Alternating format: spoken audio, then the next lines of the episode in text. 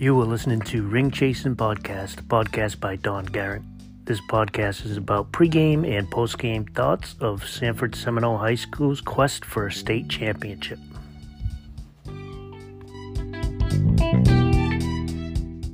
Thursday night game coming up this week. Tomorrow we travel to Lake Brantley to take on the Lake Brantley Patriots. After this break, we're going to talk a little bit about the game.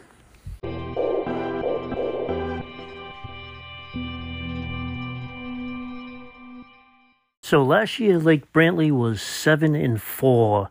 Their losses came against Lake Mary, Apopka. We beat them, and then in the playoffs, they lost by Lake Mary, thirty-two to fourteen. This year, they come in with a four and two record. Their two losses came from Lake Mary. They got beat thirty-eight to six, and then University they got beat thirty-three to twenty. The only opponent we've had in common with them this year is Lyman, and we beat Lyman 62 to nothing. Lake Brantley played them and beat them 36 to 7. So players to watch for Lake Brantley, their running back Mason Norwood. He has 965 yards on the year with 10 touchdowns. Their quarterback Braxton Woodson has 699 yards on the year with seven touchdowns. And their tight end, Colin Fair, is the other one who takes part in the offense. So those are the main weapons they have on the offense, and they run a triple option offense.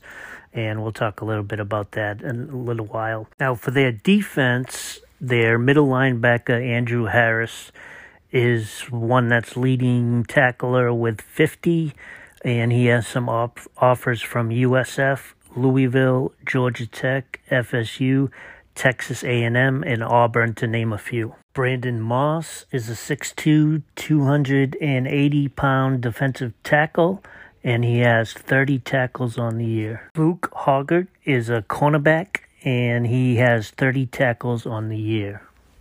Lake Brantley runs a triple option offense, so they don't do a lot of passing. As a matter of fact, the in all their games, if Max Preps is up to date, they've only had three TDs from a pass. The rest have been all runs. And the triple option offense, what it can really do is it can slow down the game because Lake Brantley's going to be running a lot of the game. So one thing we're going to want to do on offense is we're going to want to score early and often because what they're going to try to do with the option and with mostly runs is they're going to take chunks of time off the clock and try to get a long sustained drive to get them in, into the end zone. One big thing we have to do on defense when defending the triple option is we have to be true to the assignments. You want to be very disciplined and stay to your assignment. You don't want to freelance and do your own thing because that's the way that uh, defense can get torched. So I don't think that'll be a problem with our defense because our defense is uh, very disciplined in what they do. The thing about the triple option also is uh, it's more effective when you first see it because as the game goes on, your defense is going to start getting used to the different option moves that they do. So, in the very beginning is when it's probably going to be the most effective.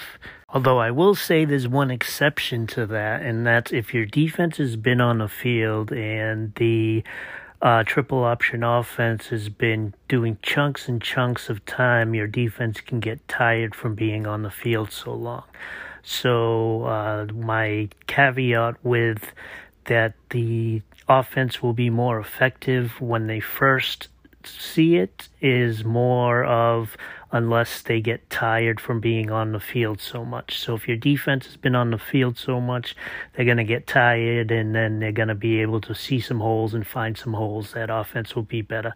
So typically on the, the triple option offense, it's more effective in the beginning unless your defense gets tired because it's been on the field so long. The other thing that can happen to a defense that is defending the triple option is if you start to crowd the box and then the other team sees that you're doing that, they might, uh, when you're cheating for the run, they might put it over the top. So that's one thing to keep an eye on. And that's what happened in the Evans game. Uh, Lake Brantley was, uh, they saw that Evans had loaded the box and then they decided they were going to go over the top. So that's one of the things that you got to watch out also. So to recap, the keys that I see in the game is on offense. It's going to be very easy. We're going to have to score quick and score often. And on defense, it's going to be have to be very disciplined and we're going to have to stop their running game. As far as our offense, where I think we have some advantages, our our receivers I think are better than their secondary. So I wouldn't be surprised if this is a game we see more passing than uh, we usually see in games. Also, their middle linebacker is their uh, he has the most tackles on their team, so he tends to come up for the run. So we'll see how uh, the, if the passing game can get some openings.